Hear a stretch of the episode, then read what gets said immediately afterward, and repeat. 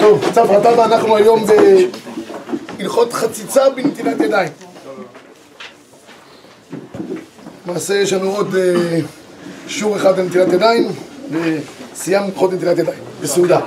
אז טוב, לגבי עניין של חציצה בנטילת ידיים, כמו שאמרנו, יש השוואה גמורה בין נטילת ידיים לסעודה לבין טבילה במקווה. הדבר הזה נמצא בדברי התוספות, אנחנו בעמוד מאה ושש. אז במקור אחד לפניכם, בגמרא מסכת חולין, כתוב כך: "בכל דבר שחוצץ בגוף, חוצץ בנטילת ידיים לחולין, ובקידוש ידיים ורגליים במקדש". אז כמו שהמשנה שם אומרת, כל דבר שחוצץ בטבילה בגוף, חוצץ גם בנטילת ידיים. תכף נראה מה הכללים של חציצה. תוספות מקור שתיים כותב שם, צריך להיזהר: "בשעת נטילה מיתית ובצק שתחת הציפורן תחוצצין בטבילה, כדתנן מסכת מקוואות". וכל דבר שחוצץ בטבילה צריך כמו כן להיזהר בנטילה לאכילה, אבל כאן מתחיל תוספות להגיד את הכללים. אבל במיעוט שאינו מקפיד, אין לחשוש. למה? ובטבילה נמי אינו חוצץ כדאמרינן מפרק כמה דעירובין. אז כאן תוספות אומר במפורש שיש לנו באמת השוואה בין שניהם, אבל אם זה מיעוט שאינו מקפיד, כאן זה כבר לא חוצץ. מה זה מיעוט המקפיד, מיעוט שאינו מקפיד? נראה קצת את ההגדרות, מי שיגיד לנו פה את ההגדרות בהרחבה זה יהיה משנה ברורה, אז עדיף להגיע אליו. השולחן ערוך פוסק פה את מה שאמר התוספות, על פי הגמרא בחולין שמה, שצריך להיזהר מחציצה. כל דבר שחוצץ בטבילה חוצץ גם בנטילה, כגון צואה, שתחת ציפורן וכולי, ורטייה שבשרו, אבל במיעוטו שאינו מקפיד אין לחוש. אם זה מיעוט שאינו מקפיד, לא חוששים. מה זה הכלל הזה של מיעוט שאינו מקפיד או לא? אז המשנה ברורה מקור ארבע מגדיר את זה מצוין. רגע, אקדים לזה הקדמה. עניין תפילת הגוף, קיימלן, צריך להיזהר שלא יהיה חציצה, והיינו שלא יהיה שום דבר מודבק על הגוף בעת התפילה, ועל ידי זה לא יהיה יותר מקום ראוי לביאת מים, ואם היה חציצה לא עלתה לו תפילה. יש שם פסוק מפורש שאומר בתורה, כל אשר תבואו במים, משהו כזה, צריך שכל דבר יהיה ראוי לביאת מים. ועבד מן התורה לא אוהב חציצה, אלא אם כן היה חוצץ על רוב בשר הגוף. מדרבנן אסור אפילו חציצה על מיעוט הגוף. למה? גזירה אטו רובו. אבל לא אסרו חכמים אלא אם כן שדרך בני אדם להקפיד עליהם. בקיצור, מהתורה רבי ישראל, מתי זה מקפיד? רק אם יש רוב. חכמים גזרו גם על מיעוט משום רוב, אבל גם שחכמים גזרו הם אמרו צריך להיות מיעוט המקפיד. מה זה המקפיד? שמפריע לי שזה נמצא פה. אם לא אכפת לי שזה נמצא, או לפעמים אפילו נוח לי שזה נמצא, זה לא נקרא חציצה. אתן לכם דוגמה מאוד יפה לדבר הזה. אדם צריך להדביל כלים, נכון? כלי מתכת, כלי זכוכית מדבילים.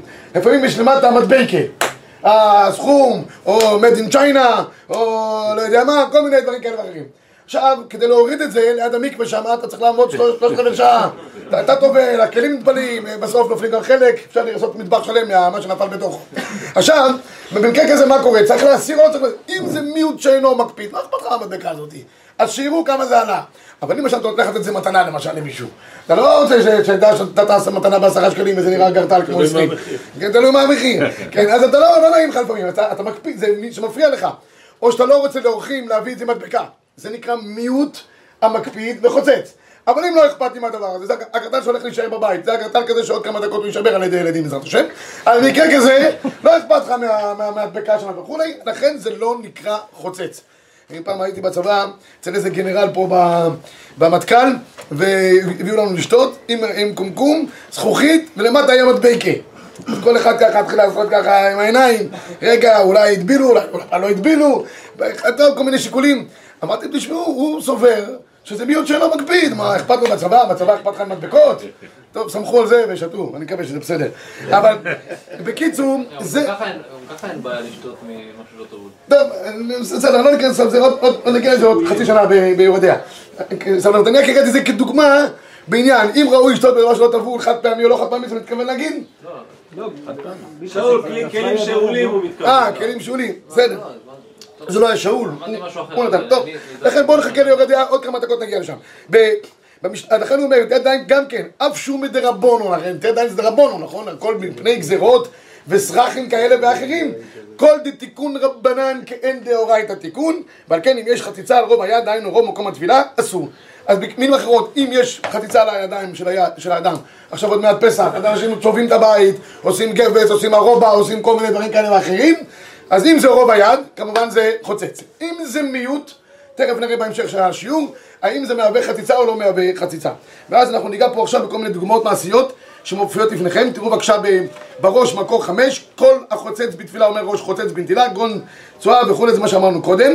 אומר לנו תורת הבית הקצר בשש, איזהו שלא כנגד הבשר, היה ציפורן גדול ועודף על הבשר ונמצאת צועה בציפורן תחת המקום, עודף על הבשר, זה שלא כנגד הבשר וזה נקרא כחוצץ, נכון? עכשיו, בא המשנה ברורה ואומר, מה זה נקרא? זה אם יש לאדם לכלוך תחת הציפורניים, שדרך להיקבט שם, אבל צועה ממש אפילו כנגד הבשר מסתבר ולא חשים נטילה, עם הצעו שנשאר שם. ואז הוא מביא פה מה זה נקרא שלא כנגד הבשר, כמו שאמר תורת הבית הקצר. כל זה קצת לא הלוך אל המייסה, אני קודם כל, אבל לפני כן נביא את הלב, שבת הלוי אחרי זה נגיד לכם למה זה לא הלוך אל המייסה. עכשיו, בית הלוי מסביר בצורה נפלאה את החילוקים שיש. אומר עליו שבת הלוי כך, צועה הוא הלכלוך הרגיל שישנו בטבע תחת הציפורן. הוא בצק, דבר חיצוני כגון על ידי מאכל, נדבק מזומת מאכל. תראה שבת יוסף, דחוצץ, אפילו כנגד הבשר, שמן תתגנה על בעלה באומרו, שמאכילתו זוהמת ציפורניה שנשעת נשעה מטלת זוהמתה בעיסה, יהיה פה שלום בית. אומר זה, כי אם הוא יראה את הבצק מתחת לזה, אז הוא חושב שהאישה מלכלכת לו את האוכלים, ונראה שלא עסקו במאכל בנקיות, ולפי זה היום, שלא עוסקים כל כך בידיים במאכלים, אולי השתנה הקפדה לגבי בצק, אין מקפידים, ומכל מקום. למעשה יש להחמיר גם בזמן הזה, בפרט שמקפידים יותר על הנקיות. אז הוא אומר באופן עקרוני, אם יש, אם יש צורה שנמצאת תחת הציפורן, גם היום ראוי להקפיד שלא ייחשב כזה. כאן מדובר לא בדברים סטנדרטיים. אם יש דברים שממש ממשיים שנכנסו פנימה, הם יכולות לעבוד, הדבר הזה יכול לעבוד כ, כחציצה לדבר. אוקיי, עכשיו ניגע בדבר ממש מעשי לגמרי, דיו וצבע. בפעמים אדם כותב בעט, והעת מה קוראת לא כדי פרקת, נוזלת, אתה אחרי זה מקבל איזה צבע, כמו שאמרתי קודם, כל מיני מצבים כאלה ואחרים. האם יש להקפיד על זה או לא? יש כאן חידושי דינים מאוד מעניינים. תורת הבית הקצר כותב, היה דרכו של זה להקפיד עליו, וזה אין דרכו להקפיד עליו. למי שדרכו להקפיד עליו חוצץ, למי שאין דרכו להקפיד עליו, לא חוצץ. צריך שיהיה מיעוט המקפיד באופן סלקטיבי. כיצד, היה אחד צבא, היו ידיו צבועות, אין הצבא חוצץ על ידו, למה הצבאי? רוצה שיראו שהידיים שלו צבועות, יש לו עבודה, הוא עובד, הוא לא עובד כמו איזה כזה אשכנזי נקי, הוא עובד, הוא נחלך את הידיים כמו שאומרים, כן? אז זה בסדר גמור, זה, זה לא חוצץ, אין הצבא חוצץ, אף פי שיש ידו ממשות צבעים, לא היה הצבא, אם היו ידיו צבועות ויש ממש על הצבע על ידיו, הרי זה חוצץ, אבל הלך אינו חוצץ, אבל אם הוא לא צבאי, לא נעים לו להסתובב עם ידיים כאלה מלוכלכות, זה מיעוט המקפיד, מיעוט המקפיד מעדינו חוצץ. עכשיו, לכן המחבר פוסק כדעת תורת הבית הקצר, תלוי אם דרכו להקפיד או אין דרכו להקפיד, לא ניגע בדבר הזה. תראו את המשפט האחרון של השולחן ערוך במקור עשר, וכן אנשים שדרכן לצבוע ידיהם לנוי וחיו יצא בזה, אין אותו צבע חוצץ. נשים צובות ידיהם, עכשיו תכף נראה מה זה צובות ידיהם, האם כל היד, בדרך כלל מדובר על לק, לק ודאי שלא נחשב כחציצה.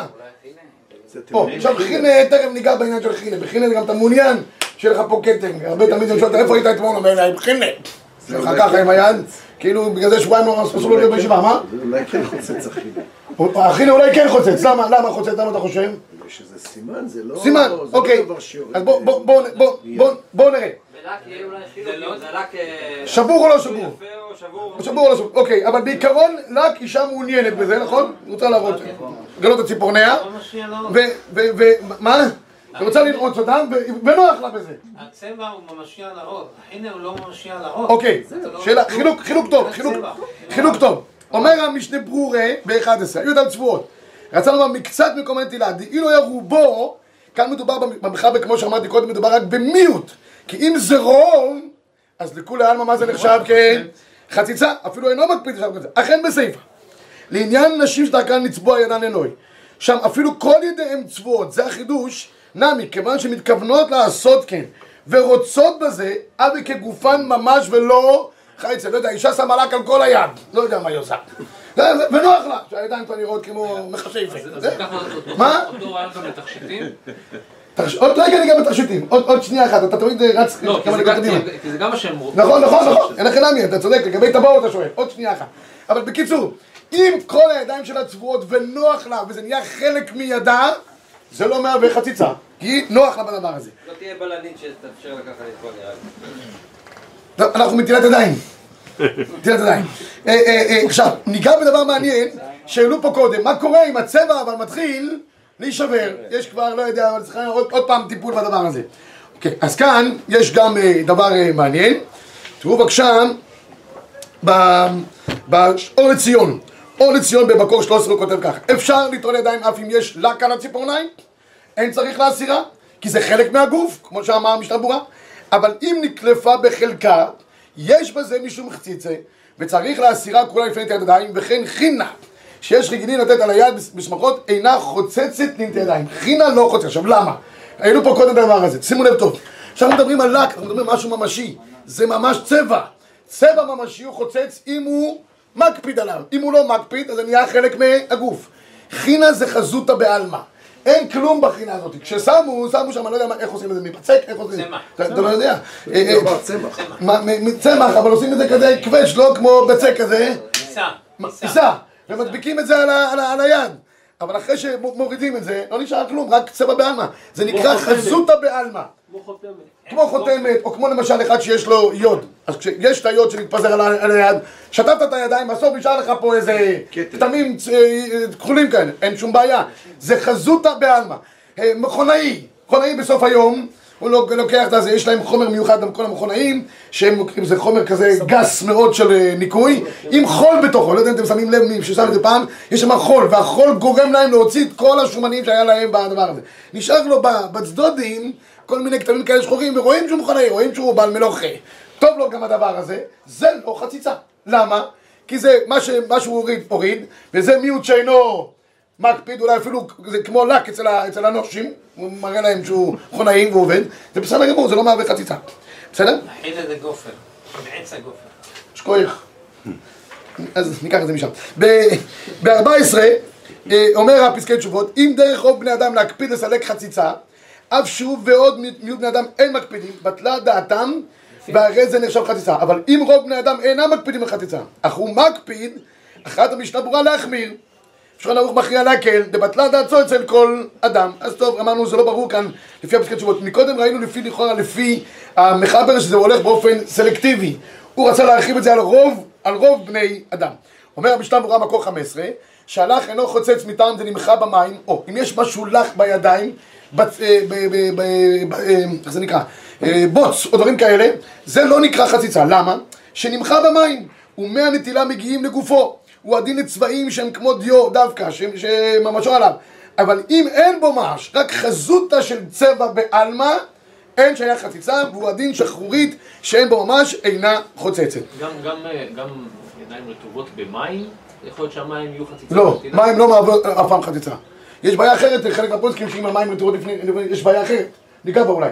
אבל מים לא מהווים לעולם מהווים חציצה. תראה בבקשה, בפסקי תשובות, אדם מקלף פירות וירקות. וכן יוד רפואי המניחים על המכה, אדם עושה סלק, הוא מקלב את הסלק ואחרי זה יש לו ביד זה, תפוח אדמה, נשחל לו צבע שחור, יש כל מיני כאלה צבעים שיוצאים מהירקות. רימון, רימון, רימון. אה, רימון, שכוייך.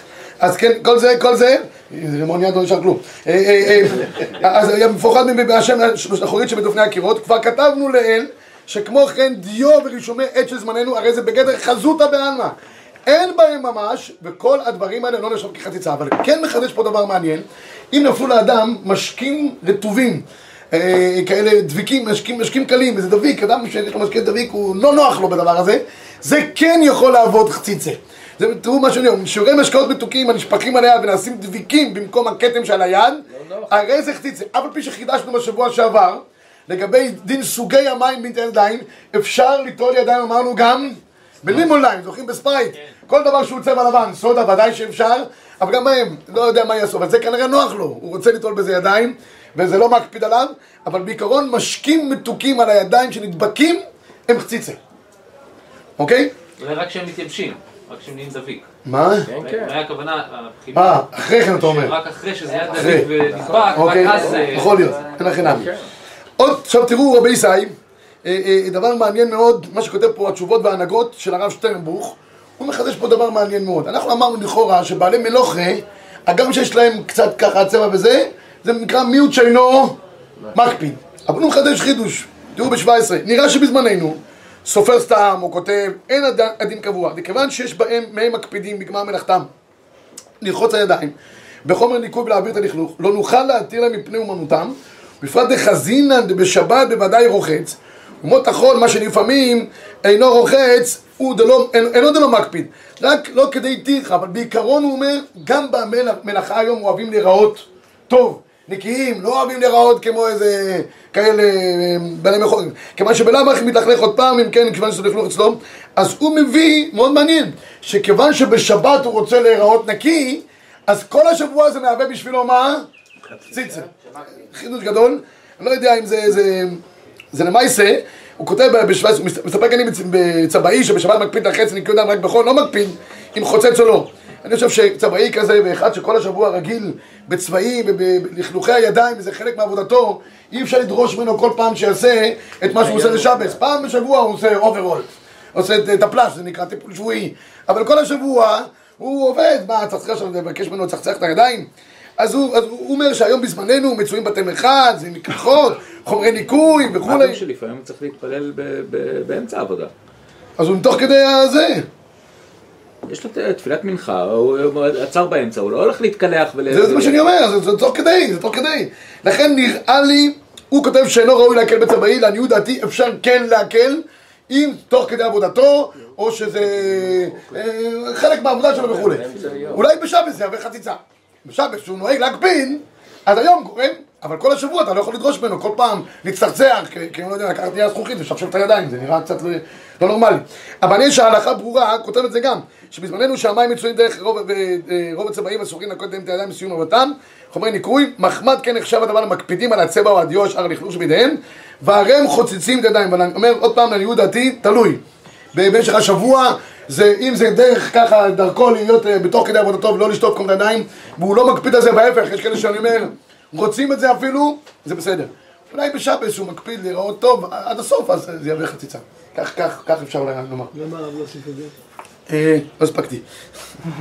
מה שאומר זה שבעצם מכונאי שהוא צריך ליטול ידיים, אז במינימום הוא לפחות צריך... לא, ודאי שהוא מנקה את הידיים. לנקות עם החומר הזה. עם כל הגריז עליו עוד. זה פשוט שהוא צריך לנקות את הגריז לכל. ואחרי זה ליטול ידיים. כן, אבל הוא התחיל עכשיו לעמוד מול הזה, עד שהוא נותן ידיים, נזכם כבר חוק קליינטים. אז במקרה כזה, עושה את זה יותר בקלילות. בסדר? או, הגענו לטבעות. עכשיו, דבר מעניין, תדעו. בפויסקים הראשונים שמופיע טבעת, הטבעת מופיעה לגבי גברים, לא לגבי נשים. היום אנחנו מקובלים שנשים בעיקר עושות טבעות, גם מקובל אצל גברים בחלקם, נשים טבעת וכולי. אבל תזמנו, מה זה זוכן? סבא שלי זיכרונו לברכה, הוא היה לו טבעת, מה זה טבעת? טבעת מזהב, סבתא שלי מזכנה לא הייתה לה טבעת.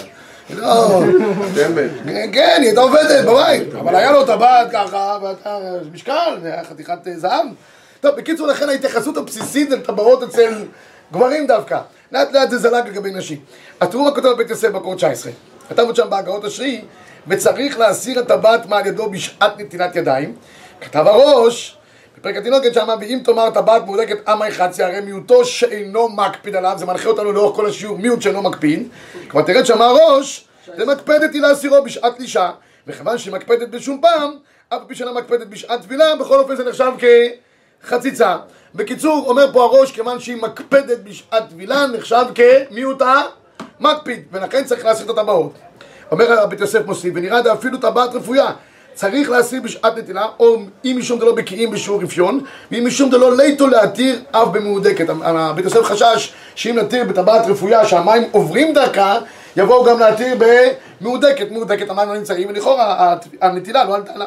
ולכן פוסק המחבר במקור עשרים באופן עקרוני, צריך להסיר הטבעת מעל ידו בשעת נתינה, ואפילו רפוי אומר הרמה, ואפילו אינו מקפיד עליו בשעת נתינה, או אם הוא מקפיד עליו בשעה שעושה מלאכה שלא יתנפו, ונהגו קצת להקל אם הוא רפוי, אבל יש להחמיר, כי אין לנו בקיאים איזה מקרה בכל אופן רפוי. בכל אופן, בא המשנה ברורה ואומר, צריך דווקא אישה שמקפדת להסיר הטבעת בשעת מלאכה, אבל איש שאין דרכו להקפיד, להסירו בשעת מלאכה, כי אין דרכו ללוש, אין צריך להסיר אותו בשעת נתינה. קודם כל יש לגיטימציה לגברים שיהיו להם טבעות, שזה ברורה. הוא כותב מפורש שהגברים בדרך כלל לא מורידים אותם בשעת מלאכה, כי הם לא עושים בדרך כלל מלאכה כזאת, ממילא זה נחשב מיעוט שאינו מקפיד ומותר להשאיר את הטבעות. אישה שמקפדת להוריד, כן, בא אור לציון ואומר שהיום נשים שלנו לא מקפידות להוריד. כל הזמן נמצאות עם הטבעות ביד, ולכן לא צריכה להסיר את גם נתינת ידיים. אבל קודם הקריטריון היה שזה להוריד במקווה, זה היה הקריטריון. מקפידים להוריד את הטבעת במקווה. זה מה שאמר המחבר שלו. האלישה זה הקריטריון. אבל העיקרון הבסיסי היה אלישה. מקפיד או לא מקפיד. בדיוק. ואז אמרו, באלישה אתה מוריד, אז תוריד גם בצפרי. רגע, אבל אישה מורידה את הבת במקווה? מה? חייבת מורידה. בעיקרון, אותו דין. אותו עיקרון. מי אותה מקפיד או לא מקפיד זה בין מקווה ובין בנטילת ידיים. במקוואות בדרך כלל מחמירים יותר, כמו שאמר כבודו, הבלנית לא תיתן. בעיקרון אין הבדל. אם זה מיעוט שלא מקפיד, אינו מקפיד, לא פה ולא פה, בסדר? אין הבדל. תראה את הבית ספר עוד פעם, זה מדויק בפנים. בכל אופן, אומר המשנה ברורה שהאחרונים, כן, אמרת המשנה ברורה שהאחרונים מבדילים בין איש לבין אישה. האור לציון כותב שהיום בימינו, בדרך כלל אישה לא מורידה את הטבעת, ואין חילוק אם יש בה אבן או אין בה אבן. הוא כותב אבל בסוף דבריו במקור עשרים ואחת, מכל מקום. אישה המקפדת להוציא את הטבעת בשעת נטילה, כמובן שצריכה להסיר את הטבעת מיד בשעת נטילה. והוא כותב כאן בפסקי תשובות שיש נשים שהיום לא מורידות ולכן לא צריכה לזה, ואישה שמקפידה להוריד אז כן צריכה להוריד, ונמצאת במקום שחושבת ששמית תשכח את הטבעת, תגנב, יש לה תקנה שתשפוך מים ידע, או. אז אומר פה עכשיו בפסקי תשובות דבר מעניין, אומר מה קורה עם נשים שהרבה פעמים חוששות שאם יורידו את הטבעות את הידיים הם יגנבו או ייעלמו. יש כאלה נושים ששמות את זה בתוך הפה. פעם הייתה איזה בעלת תשובה, איך שבאת את הידיים, קודם כל שמה את הטבעות בפה. אמרו לה, מה זה אמרו? ככה מילה כשאתה תהיות. לברך עם הטבעות בפה. אסור לברך שטבעות בפה. כתוב ימה לפי תינתך, אי אפשר לברך עם מסטיק, כל שכן עם הטבעת, גם שלא תבלע אותה, חבל. אז בקיצור, אז מה קורה אם אישה חוששת? במקרה כזה, אם הטבעת קצת רפויה, תזיז, תיטול פעם אחת, תחזיר אותה למקומה, תיטול פעם נוספת. זו העצה הפשוטה, ככה לא חוששת שתיגנב וכל העניין. אז יש לה תקנת שפוך מים הידע פעם אחת רביעית, אחר כך תמשוך מעט הטבעת במקום השווה, או הפוך, לא משנה, ותחזיר את הטבעת במקומה ושפיר דמי. אז בסיכום רבותיי, באופן עקרוני, אישה עם כל הזמן עם טבעת ביד, לא צריכה להוריד אם היא לא מקפדת. מי שמקפיד בין גברים בין נשים, צריך להוריד אותם בשעת הנטילה. יש תקנה להזיז את הטבעת לטעול פעמיים אם היא רפויה. אבל אנחנו מקפידים לא לקטוע את הנשים טבעות בשביל שלא יהיה קשה. שלא יהיה חשש דבר כזה. אשריך. הכי הכי פשוט, הכי פשוט. אשריך. בגלדי פצעים, מה קורה לגבי גלדי פצעים? יש מקרים שבהם יש כל מיני פצעים ואחרי זה זה עולה כל מיני שקוקריות, רכבות, אדומות, מה? זה לא חצצה, זה חלק מה... זה חלק אינטגרלי, אז ככה פוסקים, פוסקים כולם, חבל שלא הייתם בתקופת הראשונים, פוסקים את זה כולם, במקור עשרים ושלוש, גלדי מכה שידו אינו מקפיד עליו, אינם חוצצים. ואומר המגן אברהם ב-עשרים וארבע, ואם מצטער בנטילתו, אינו חוצץ, בדרך כלל, אם זה עוד מודבק, ויצא משם אדם, אתה מצטער. בקיצור, כמו שהוא פסק רבינו, לא חציצה, לא מהווה חציצה, אוקיי? וזה דבר פשוט וברור. מה קורה אבל עכשיו? מה זה מה? בחציצה, בכבילה. כן, אבל גם השאלה עד כמה, לא? לא עושים ניתוח פלסטי לפניכם. לא עושים ניתוח פלסטי, אבל כן יצרים. כן, אתה צודק. כן, כן, זה לשבטל, צודק. כי במקוואות תמיד אני אומר, המגמה יותר מחמיר מאשר בנטילה. אוקיי, עכשיו רבי ישראל לגבי תחבושת או פלסטר. אז האם צריכים להסיר תחבושת או פלסטר מהיד? אז השולחן ערוך כותב במקור עשרים ושש, צריך להיזהר מחציצה, שקודם חוצץ ונטילה, חוצץ ונטילה, גון, צואה, תחת ציפורן, ורטייה שעל בשרו. גם פלסטר או תחבושת מהווים לכאורה חציצה. אומר השולחן ערוך, זה היה סעיף א', סעיף י"ב, סעיף י' הוא כותב, מי שיש לו מכה בידו ורטייה עלה, די לו שייטול שאר היד שלו במקום הרטייה, וצריך להיזהר שלא ייגע ברטייה, שלא יחזרו המים של הרטייה ויטמאו היד, או ישפוך רביעית על היד כאחד, שאז לא נטמעו המים. אז שימו לב טוב. יש חילוק, אם זה רטייה שאפשר להוריד אותה, יש אנשים שפסיכולוגית מדי פעם שמים לעצמם איזה תחבושת פלסטית, מחמד להם, מקפלים, מורידים, לא עושה כלום, אבל זה לא משנה, זה טוב, זה נוח. אז במקרה כזה אפשר להסיר, צריך להסיר את התחבושת, כי זה ניתן להוצאה. דבר שהוא בא עם, באופן קבוע, עם משחות וכל מיני טיפולים כאלה ואחרים, דבר כזה לא צריכים להוריד, רק צריך לדאוג שלא ייגעו המים בתחבושת, כי אחרת זה מטמא את כל המים כולם. המשנה ברורה כותב כאן זה מה הפתרון של הרביעית, כן, לשפוך בבת אחת. מה הכוונה? הוא ישפוך רביעית על יד כלל גדול נקוד בידינו, אני אסביר את זה פעם אחת. כלל גדול נקוד בידינו מלכות את העיניים. אם שפכת רביעית במס אחס, אז אין מה שיכול לטמא את המים האלה. זה נקרא מי טהרה, בהלכה זה נקרא מי טהרה. אם זה בת אחת, אין בעיה. כשיש פחות מכך, וזה נוגע במקומות המטמאים, כמו למשל ברטייה שהיא לא טבולה או משהו, זה גורם למים אחרים שבאים אחרי כן שהם לא יכולים להצטרף. אז אם שפכתי רביעית, ואפילו נגע פחות מרביעית בתחבושת, אין בעיה כבר. אין בעיה. הכמות של הרביעית ביד נכון. כל פעם שיש בבת אחת, עבור תאובת אחת רביעית מים, זה נקרא שיעורי טהרה, או זה המושג יותר טוב. שיעורי טהרה, שיעורי טהרה לא מטמאים. בסדר? עכשיו, תראו את המשנה ברורה ב-עשרים ושמונה, הוא כותב, אני רק אראה למעלה, אתה מלמד רשת לא מכה, וכן לא חשוב שיסיר את המכה, אבל אחא, בשורה שלישית, מה יראה? שאין לו מכה רק מיחוש בעלמא, ואין נוצר בנטילתו, מה שחילקתי לכם קודם עם התרבושת, יכול להסיר את הרתיעה, אם כן יש לחוש שיסיר את הרתיעה, וגם בסופו באוכלים, לכן צריך להסיר הרתיעה ולטול ידם, דאם יטול כשהרתיעה לידו מה יהיה הדין? יהיה חציצה, אבל אם אי אפשר להסירה, זה לא מהווה חציצה. עכשיו, דבר אחד כן חשוב פה, שמי שנוטל את ידיו, כי יש לו גבס, אז למשל יש לו חלילה יד אחת מגובסת, אז הוא נותן יד אחת בלבד, זה מה שיש. אם היד מגובסת עד במקום האצבעות, הוא נותן במקום האצבעות. מה הוא מברך הבייסה? יש כאלה שהמציאו על נטילת יד. אין דבר כזה הבייסה. הוא מברך על נטילת ידיים, כן, אחרי זה התחילו להם מהאצבעות, על נטילת חמש אצבעות. עיקר זה האצבעות, בסופו של דבר עיקר... לכתחילה, אם נטל עד קשרי אצבעותיו, יצא. אנחנו נגיד עוד הפרק. צודק? אין הכי נמי. אז בדיעבד, בדיעבד עד קשרי אצבעותיו. בקיצור, אבל אם למשל אפילו כל היד לא מגובסת חס ושלום, רק יד אחת הוא נותן, גם יד אחת הוא נותן ומברך עד נטילת ידיים. בסדר? אוקיי, זה לגבי הברכה. הדבר האחרון שניגע בו היום, יש לנו עוד שלוש דקות, נעשה את זה במהירות הבזק, זה מתי מברכים על נטילת ידיים. פה יש דבר מאוד מעניין, כלל גדול נקוט בידינו בדרך כלל, הגמרא אומרת בספר פסחים דף זין, מברך עובר לסייתם. זה בלגן שלם לגבי עניין של הדלקת נרות בליל שבת, עם אנשים, תעשות ככה, תעשות ככה, תעשות ככה, כל מיני דברים. ואגב, שמעתי לאחרונה למה באמת נשים נוהגות, הנשים האשכנזיות, שלא נוהגות כמו הרב עובדיה, גם, גם, גם בתוך הספרדים יש מחלוקת, האם קודם כל להדליק אחרי זה לברך, או לברך אחרי זה להדליק. הרב עובדיה כמובן צעק צעקה גדולה מראה, מה זאת אומרת, מברך עובר לעשייתן, מה זה? אבל אשכנזיות נוהגות, זה, ואחרי לעשות ככה, אז מישהו אחרי זה לעשות ככה. מה זה, מאיפה זה הגיע ככישוף הזה? אז, אז, אז, כאילו, זה כאילו, ככה, ככה, ככה. קצת ספורט. אז תשמעו, תשמעו, אז יש איזה הסבר מאוד מעניין, פעם, היו מדליקים רק נר אחד בלבד על פי הלוכה, אחרי זה הדליקו מה? שתי נרות, אחרי כן הרחיבו לפי המשפוחה וכל אחד שנולד אז מוסיפים עוד נר, וקיצור, אז היו אנשים שלא היה להם את כל ה... את כל הנר הזה, לא נדליקו אותו אחד או שניים, היו עושות ככה כדי לכלול את כל אנשי הבית, את כל העניין, ככה משהו, ברכת כהנים כזאת, ככה מזה יצא המשחק הזה. טוב, קיצור, אז, אז אז מה קורה עכשיו לגבי ידיים? הגמרא אומרת מסכת פסחים, מברך עובר לעשייתם. חוץ אומרת הגמרא מדבר אחד, זה טבילת גר. גר הוא לא יכול לברך לפני כן, כי הגמרא אומרת, הקאתי גברא לא חזי, הוא לא... לא עונים... אז במקרה כזה הוא מברך באמת אחרי כן. מצוין. מה קורה עם נטילת ידיים?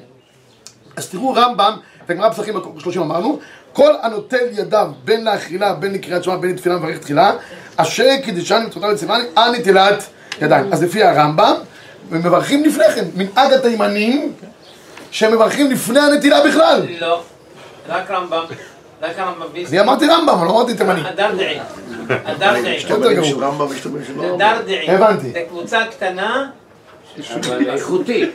קטנה אבל איכותית. הסיירת, הסיירת. טוב, סליחה, לא אמרתי כלום. דעת הרמב"ם, דעת הרמב"ם שמברכים לפני כן. הבעיה, מה השאלה ששאלו היה כלפי הרמב"ם?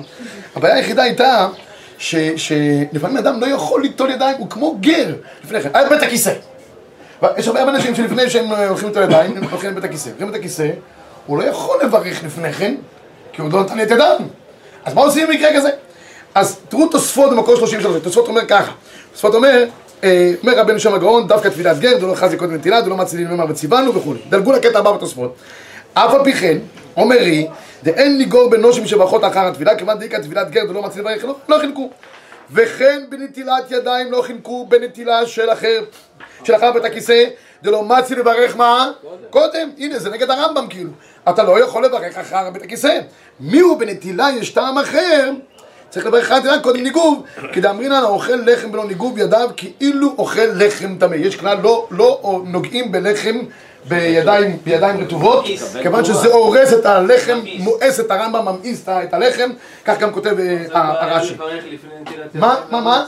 אין בעיה לברך לפני נטילת ידיים לסעודה.